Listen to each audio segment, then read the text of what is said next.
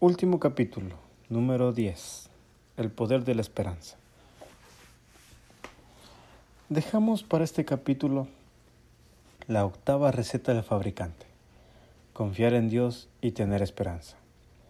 Pero esta medicina realmente funciona. ¿La religión hace algún bien real en la vida de quienes la practican? El psiquiatra Harold Cohen de la Universidad Duke en los Estados Unidos es uno de los científicos que han estado investigando la, la, relación entre religión y salud. Según él, no hay efecto alguno en decir que se es espiritual y no hacer nada. Para disfrutar de los beneficios de la religión debemos estar comprometidos con ella. La persona debe asistir a los servicios, ser parte de una comunidad y expresar la fe en el hogar a través de la oración. El culto familiar y el estudio de la Biblia las creencias religiosas tienen que influir realmente en la vida para que también influyan en la salud. La participación religiosa reduce el estrés psicológico, lo que disminuye la inflamación y la tasa de acortamiento de los relojes biológicos celulares llamados telómeros. Ellos se acortan en cada división celular y cuando desaparecen las células mueren, lo que causa la degeneración del cuerpo. Esto explica por qué la mayoría de las personas muy religiosas viven un promedio de 7 a 14 años más. Así la religión no solo hará bien si, se la practica y si es positiva, y centrada en, en una buena relación con Dios y con el prójimo. Esto lo recuerda Santiago 1.27. Delante de Dios, la religión pura y sin mancha consiste en ayudar a los huérfanos y a las viudas de sus aflicciones, y en mantenerse limpio de la maldad de este mundo. La verdadera religión es práctica y nos hace mejores personas aquí y ahora. Al mismo tiempo, apunta a un futuro de esperanza. Como vimos en el capítulo 2, la esperanza es la principal emoción en la relación con el futuro. Esta cualidad junto con el optimismo y la capacidad para mantener buenas relaciones, es la mejor prevención contra las enfermedades mentales. La esperanza nos da resistencia a los golpes. Cuando ocurre un desastre natural o una desgracia personal, quienes creen firmemente de que hay una solución experimenta una medida adicional de fuerzas para recuperarse de las pérdidas materiales y de su propio abatimiento. Explicaba el psicólogo Víctor Frankl que casi todos los sobrevivientes de los campos de concentración nazis se salvaron porque mantuvieron hasta el final la esperanza de ser liberados, porque no aceptaron el pensamiento de que era el final de sus días y se concentraron en la esperanza de ser liberados algún día de ese infierno. Para aumentar la esperanza. Si la esperanza es una condición tan importante y afecta a tantas áreas de nuestro presente y futuro, debemos conocer la manera de promoverla. Vea una lista de consejos para que usted pueda fortalecer y desarrollar, la esperanza. Desarrollar pensamientos llenos de esperanza. Al mirar hacia el futuro, esfuércese por ver buenos resultados y experiencias satisfactorias. Lo que se espera al inicio determina el estado final de las cosas. Y cuando pase por una experiencia positiva, reflexione sobre las cualidades positivas que la hicieron posible. Rechazar los pensamientos negativos. Muchos pensamientos pesimistas contienen errores lógicos que tenemos que aprender a combatir. Si sus vacaciones no fueron buenas, no debe concluir que en el futuro serán siempre así. Debe buscar razones específicas, modificables, con el fin de obtener el control sobre los fracasos del pasado y tener esperanza con respecto al futuro pensar en el, pasado con tranquilidad. Mire los acontecimientos del pasado sin preocupaciones. Concéntrese especialmente en las cosas agradables y muestre gratitud y aprecio por su experiencia de vida. Al hacer esto, verá el futuro de manera más feliz, pues hay suficientes bendiciones en el pasado como para mirar el futuro con esperanza. Cambiar la rutina. Cuando la desesperanza abrume, cambie la rutina de alguna manera. Busque un lugar apartado, respire otro aire y distráigase con otra cosa. Invite a conversar a un amigo que no ha visto hace muchos años. Escuche una nueva canción. Y si no guarda el sábado, ¿qué tal comenzar? Estas vacaciones renovarán su espíritu hasta el punto de poder mirar el futuro con esperanza. Cultivar optimismo. La esperanza y el optimismo están estrechamente vinculados. Hay dos maneras de interpretar un mismo hecho. Uno, probablemente el dolor de cabeza esté relacionado con un tumor. 2. Probablemente el dolor de cabeza no sea nada. En ausencia de datos precisos, es mejor optar por la segunda forma de pensar. Todo tiene lado positivo y negativo. Tenga en cuenta ambos. Evalúe la situación y reúna toda la información disponible. Luego siéntese satisfecho con el lado positivo y disfrute de los resultados leer y meditar. Tenga consigo buenos libros, libros que tengan contenido elevado y lecciones de sabiduría profunda. Medite en ellos y encontrará la calma y la fuerza para revitalizar su esperanza. Los evangelios y los libros de salmos y proverbios poseen textos inspirados que han sido de apoyo y orientación para fortalecer la esperanza de un sinnúmero de personas. Buscar un buen círculo social. La esperanza se ve reforzada por, el, por la presencia de personas esperanzadoras y positivas. Esto ejerce una acción beneficiosa.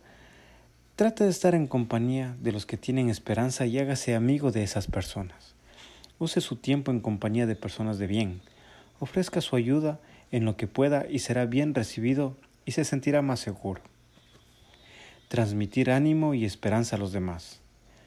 Parte de su crecimiento personal consiste en reflexionar sobre otro su propia influencia positiva. Al hablar con alguien que está pensando, pasando por una situación difícil, anímelo y ayúdelo a escapar de la desesperación. Dirija su atención a otras cosas agradables o neutras hasta que pase la tormenta. Cuidar de su bienestar físico. Mantenerse en forma, saludable y satisfecho son condiciones para afrontar el futuro con esperanza.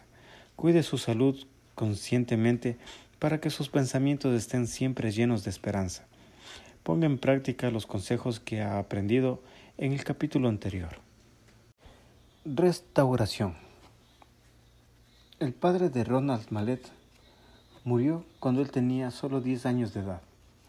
La causa fue un ataque de corazón como consecuencia del consumo de tabaco. Debido a esto, Malet, todavía un niño, decidió que iba a viajar en el tiempo para salvar a su padre. Más tarde se convirtió en físico, estudió por años en, en la línea de lo que consideraba una posibilidad real. En 1973, con 28 años, recibió un doctorado de la Universidad Estatal de Pensilvania. Fue galardonado por su excelencia en enseñanza y se convirtió en un profesor de física en la Universidad de Connecticut, siendo apoyado en su investigación por científicos como Stephen Hawking y Michio Kaku. El mayor problema en el plan Malet era una paradoja complicada. En el caso de viajar en el tiempo y hacer que su padre dejara de fumar, se eliminaría la posibilidad de que él, todavía un niño, llegase a ser tan terco como para retroceder en el tiempo, lo cual obviamente significa que no podría haber regresado al pasado. El hecho indiscutible es que el pasado no puede cambiarse. Lo hemos visto en este libro. El futuro no nos pertenece. Lo que queda entonces es el presente y lo que hacemos con él. Cuando Laura decidió estudiar la Biblia y conocer a Dios, provocó una reacción en cadena con la que ni siquiera ella podía soñar. La decisión de Laura no podía cambiar el pasado, pero ayudaría a escribir un futuro de esperanza para ella y otras personas. A medida que continuaba sus estudios de la Biblia y profundizaba su relación con Jesús, ella comenzó a sentir un malestar en relación con su padre. Esta vez era algo diferente. Antes, cuando pensaba en el hombre, sentía odio y desprecio. ¿Cómo podría ser tan insensible como para abandonar a su hijita e irse disfrutar de la vida? ¿Cómo podía ser tan egoísta y no pensar que eso iba a dejar marcas profundas en ella? Si no hubiese abandonado a la familia, tal vez la madre de Laura aún viviría, pues no estaría enferma de tanto trabajar para mantener a ambas. La niña asustada no habría sido criada por una tía lejana, ni se habría hundido en los libros y en la carrera con el fin de reprimir el llanto del alma no se habría convertido en una persona tan terca, ansiosa e intolerante con quienes la rodeaban en el trabajo, el único lugar en el cual todavía tenía algún tipo de relación social. Si el padre la hubiese abandonado, no la hubiese abandonado, perdón, sin duda no habría desarrollado una aversión hacia los hombres, y hoy podría tener su propia familia, esposo y tal vez hijos. Laura no podía cambiar nada de eso. Pero algo podía hacer, perdonar a su padre y reconciliarse con su pasado. Meses antes de descubrir lo que estaba descubriendo, esto sería imposible, pero a partir de los estudios bíblicos ahora las cosas eran diferentes. Ella era diferente. ¿Acaso no había recibido a su hijo de vuelta el padre del hijo pródigo? Entonces, ¿qué decir de los padres pródigos? ¿No merecen también el perdón? Tenía que hacerlo por ella y por él. Este sería el primer milagro de una reacción en cadena. Cuando atravesó la puerta de la casa de reposo, Laura sintió un escalofrío a través de su columna vertebral. El corazón se aceleró y las manos le comenzaron a sudar. ¿Tendría fuerzas? Habían pasado muchos años desde la última vez que trató, sin éxito, de entrar a ese lugar. Con pasos lentos, ella entró en una habitación y se fue acercando a un señor de cabellos blancos, cuerpo encorvado, sentado en una silla de ruedas con la mirada perdida a través de una ventana. Estaba de espaldas a ella y no se dio cuenta de su proximidad. Laura se percató de cuán delgado estaba con la piel casi pegada a los huesos debido al avance del cáncer, una sombra de lo que había sido. Laura hizo una oración en silencio, reunió todas sus fuerzas y dijo casi, casi en un susurro, papá. Esa palabra, esa voz, ¿cuánto tiempo hacía que no las oía? Carlos se esforzó por girar la silla de ruedas y miró directamente a los ojos de la mujer que tenía delante. Hija, ¿eres tú misma? ¿Viniste? Las lágrimas comenzaron a fluir simultáneamente desde los ojos de ambos. No lo vas a creer. En este momento estaba mirando al cielo y me decía a mí mismo, Dios, sí existes. Dame una prueba de ello. Por favor, tráeme a mi hija aquí antes de que me muera. Necesito pedirle perdón a ella. Necesito... La voz se quebró. El hombre conocido alguna vez como Carloso, por su fuerza, estatura y determinación, en ese momento parecía un niño indefenso. El padre pródigo estaba humillado, hecho un guiñapo, destruido. Se había hecho pródigo y había perdido lo que era más importante. ¿Qué haría el Padre Celestial en mi lugar? Este fue el pensamiento de Laura, y ella no esperó más. De un salto cruzó la distancia que la separaba de su padre y lo abrazó con fuerza, largamente, mientras lágrimas y más lágrimas bañaban su rostro. Papá, Dios existe y solo Él cumplió con tu pedido. Te perdono. Ese fue el segundo milagro. Pero la historia no termina aquí. Cuando Laura fue a trabajar el lunes, todo el mundo pudo ver que había algo diferente.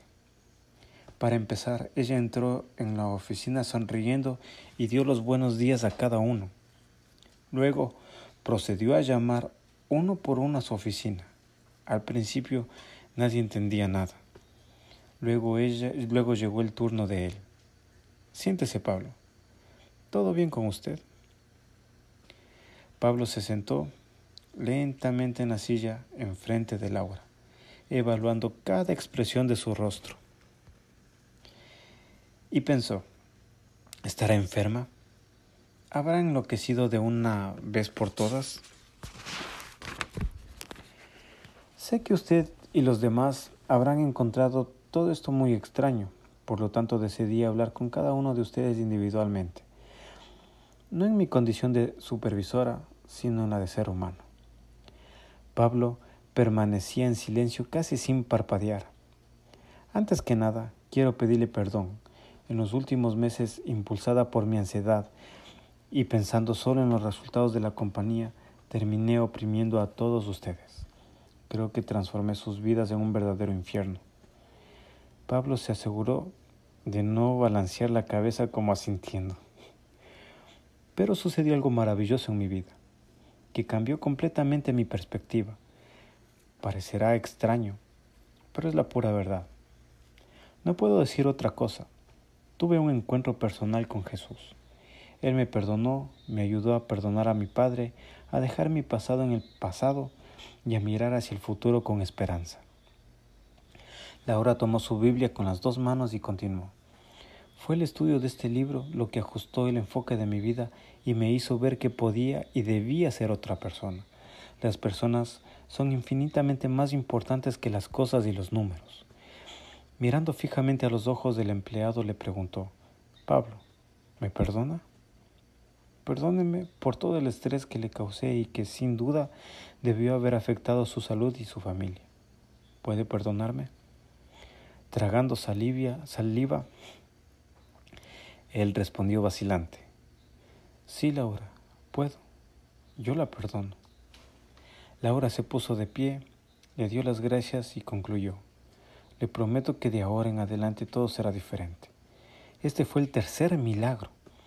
Pero Pablo salió de la oficina de la supervisora aún sin entender lo que había sucedido, pero se sentía bien. Se sentía aliviado. El tiempo para ir a casa había llegado. Se sentó ante el escritorio, tomó una hoja de papel y empezó a escribir unas pocas palabras. A continuación, colocó la hoja en un sobre, lo puso en el bolsillo de su abrigo y se fue a casa. Continuamos con restauración, después de que Pablo fue a casa. Hola querida, cuán hermosa te ves hoy. Y dio un fuerte abrazo a su esposa como hacía tiempo que no lo hacía. Luego se arrodilló ante su hijo y le prometió, ponte los pantalones cortos, en un rato vamos a jugar a la pelota en el patio trasero. Y mirando a su hija la llamó, ven aquí linda, tengo una cosita para ti. Pablo sacó el sobre del saco y se lo dio a Isabela. Pensando que era otra carta de la escuela con un informe de sus rabietas, su hija la abrió con miedo. Dentro había una hoja con las palabras te amo, querida mía.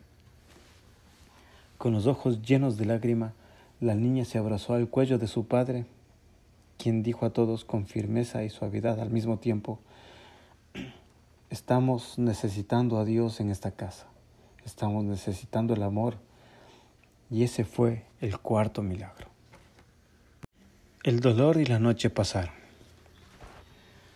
Puedo decir que gran parte de lo que me, me ocupó escribir este libro fue escrito en una cama de hospital y mientras me recuperaba de una cirugía desde mi cama en casa, ni mi compañero de autoría, el doctor Julián, Julián Melgoza, sabía de eso, pues mantuve la información restringida a un pequeño grupo de amigos y familiares, que oró mucho por mí.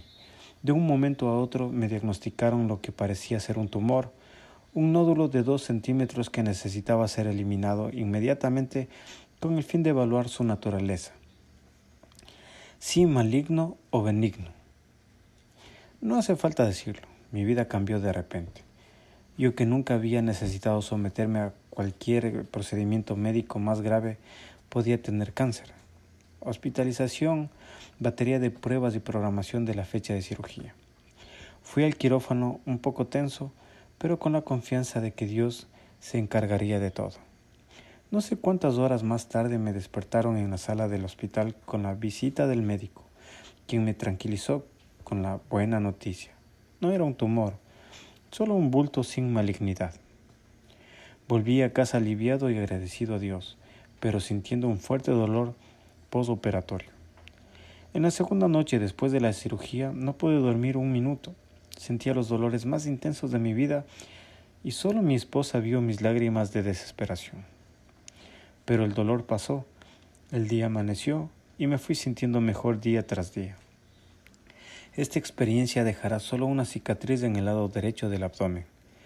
Y cada vez que la mire, hasta que Jesús venga, voy a recordarme a mí mismo el cuidado de Dios y los momentos especiales en que escribí este libro con oración, pensando en cada lector que tendrá contacto con el poder de la esperanza. Aunque el desenlace de su caso no sea como el mío, no pierda la esperanza. Aunque su enfermedad sea grave y al parecer incurable, no pierda la esperanza. No sé cuáles son las heridas de la vida que la vida le impuso, pero sé una cosa, si usted se aferra firmemente a la mano de Dios, esas heridas se transformarán en cicatrices y la noche dará lugar al amanecer. El dolor pasará, la batalla terminará, créame, la esperanza existe y es poderosa, real y tiene un nombre. Dios.